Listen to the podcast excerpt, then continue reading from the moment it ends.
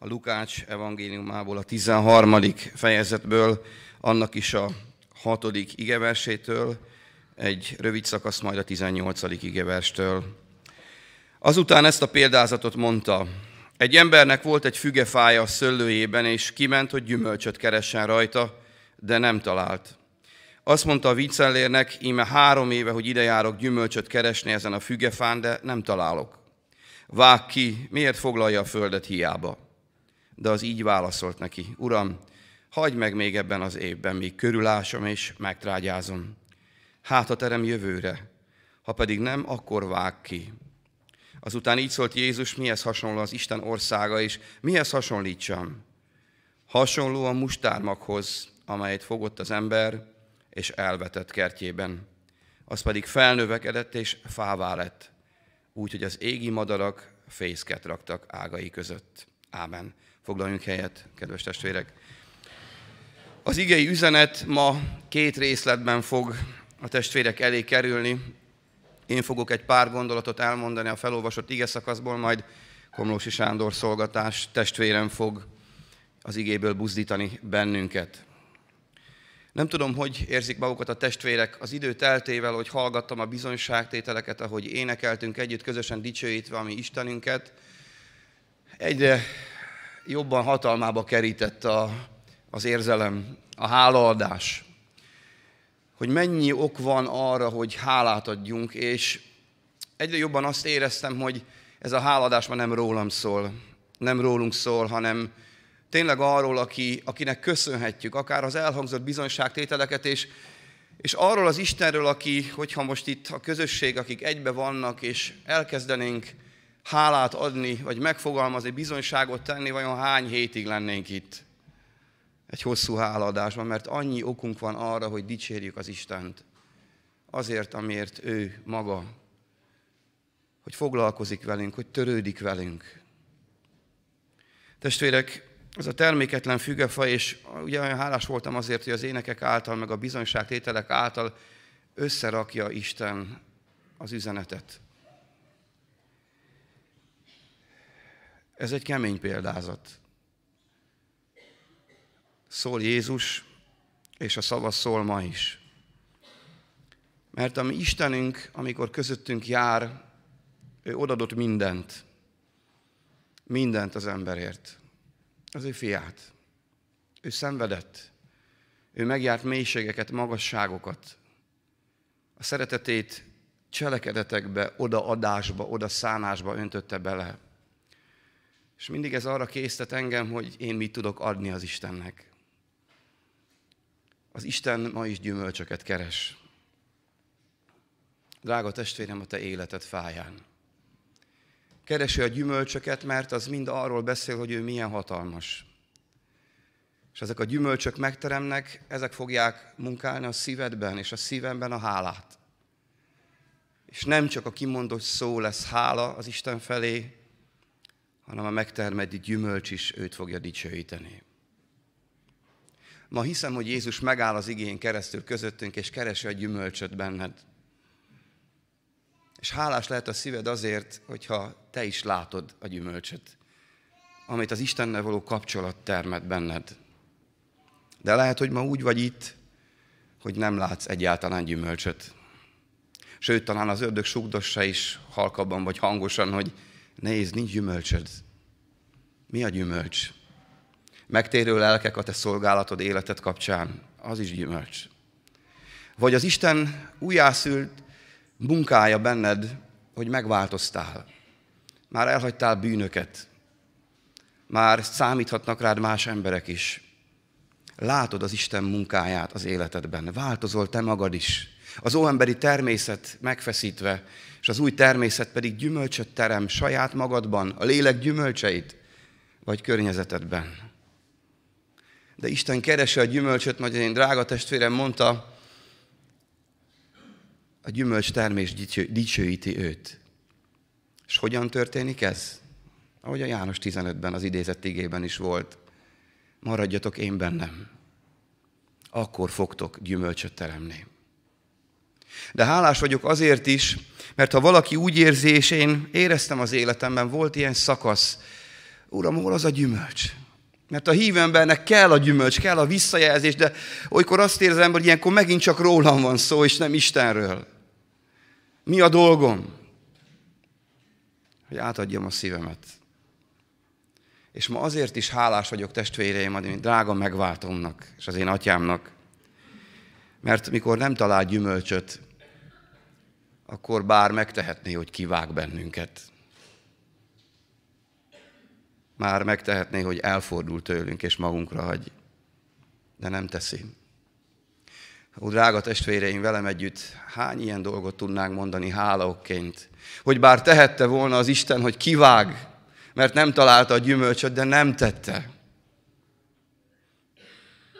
És egy kicsit megelőzött Noémi, mert ő is erről beszéltem, ez egyik ige üzenet lenne a szívemen, de megerősíti az Úr most talán. Az Isten többet lát bennünk. Többet lát bennünk, mint magunkban mi. Többet lát bennünk, mint hogy a világ lát bennünket. Az Isten úgy lát bennünket, amivel formálhat. Az Isten úgy lát bennünket, hogy mi teremhetünk gyümölcsöt. És az Isten minden megmozgat annak érdekében, hogy a gyümölcstelen élet gyümölcstermővé váljon. Hálás a szívem, hogy Isten gondviselő Isten, és ennyire szeret bennünket, hogy ezt meg is teszi. A vincellér Jézus Krisztus talán a példázatban. Az ő különleges szeretete itt van közöttünk. Uram, hagyd meg még ebben az évben. Még körülásom és megtrágyázom. Az Isten ma szeretné az ő szeretetét kiárasztani. Az a körülásás, az a trágyázás, azok a tevékenység, azok a szívformáló, szív fölkapáló események, élettörténések az életünkben, ezek nem esnek annyira jól. De arról szólnak, hogy az Isten foglalkozik velünk. Hogy az Isten nem hagyott magunkra bennünket, és az Isten nem hagy ilyen állapotba bennünket, hogy ne legyünk gyümölcstermők. Lehet, hogy valakinek az életében ez a szakasz van most. Ne csüggedjen el. Mert az Isten ért hozzá. Ért hozzá, ért ahhoz, hogy a terméketlen fügefán termés legyen. Talán ebben az évben, vagy a jövőben. Hálás vagyok tehát ma az Isten kegyelméért. Azért, hogy az ő kegyelme sokkal hosszúbb tűrőbb, mint a miénk. Hogy az ő szeretete, irgalma sokkal nagyobb, mint az emberé. Lehet, hogy valaki most ebben az időszakban van, aki észreveszi azt a gyümölcs terméstől tulajdonképpen egy kicsit eltávolodott szolgatását vagy testvérét. Ne ítélje el, hanem imádkozzon érte, és vegyen részt a munkában, az Isten munkájában, ami azért fog történni az ő életében, hogy teremjen gyümölcsöt. Hát, ha terem jövőre, ha pedig nem, akkor vág ki. Testvérek, ragadjuk meg az Isten kegyelmét. Ezt az időszakot, mert az Isten most kőkeményen munkálkodik bennünk. Az Isten most ezt a munkáját végzi. Az ő kegyelmének, az ő terjedésének, a szeretetének jelez. Ne higgyünk az ördögnek, hogy nekünk már nincs esélyünk arra, hogy megtérjünk, újjászülessünk, megújuljunk, megváltozzunk, hogy üdvösségünk legyen. Legyen hálók azért, hogy az Isten foglalkozik velünk, az ő népével. Aztán itt van ez a másik rövid példázat, az Isten országáról szól. Amíg nem voltam hitben, amikor hallottam az Isten országáról, fogalmam nem volt, hogy mi az. Aztán, mikor hitre jutottam az ő kegyelméből, akkor rájöttem, mikor Jézus hallottam, hogy az Isten országa bennetek van, azokban, akik tanítványaival lettetek, bűneiteket megbánva, Krisztusban új életet nyerve, a győztes királynak a szolgájaként, akik nem ítéletet várnak, hanem üdvösségre készülnek, hogy azoknak az életében ott van a Szentlélek által az Isten országa. És olyan csodálatos és gyönyörű dolog az, ahogy ez kezdődik. A mustármag egy értéktelen, jelentéktelen kis pici mag. Akkor a kezébe venne az ember, mi ez? Aztán, hogy a példázatban is, meg a valóságban is látjuk, nagyobb minden vetemény, hogy mondja a Máté evangéliuma, fává növekszik. És itt van ez a titok, amért nagyon hálás a szívem. És ami nem az emberem múlik. Az a titok, hogy abból a kis pici apró dologból, abból az elrontott, összekuszálódott életből, abból a serejt értéktelen életből, ha éreztük már így magunkat, abból a pici dologból, abból a pici életből ebben a nagy gyülekezetben, az Isten szeretete és éltető ereje, hatalma által egy nagy dolgot tud tenni, véghez vinni. Abból a pici magból fa lesz. Ezekből a picin gyermekekből hívő szolgáló lelkek lehetnek. És az elhangzott bizonságtételek elmondóiból is Isten hatalmas hitű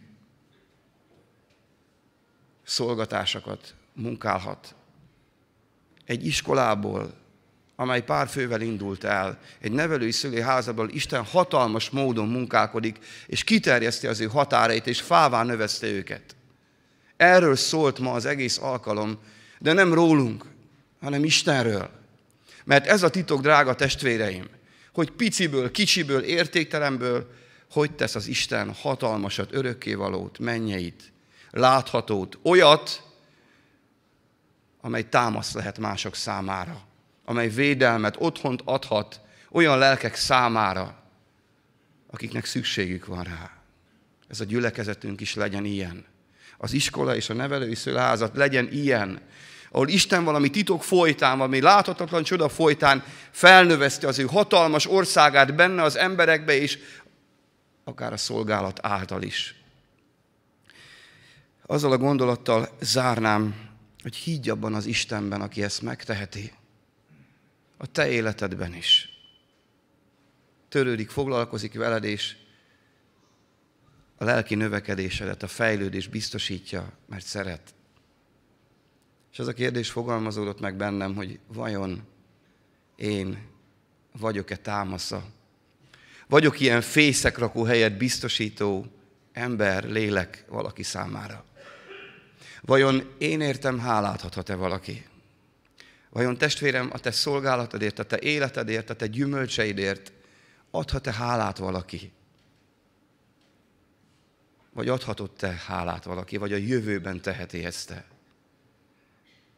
Támasznak kell lennünk, mert Isten is támaszunk nékünk.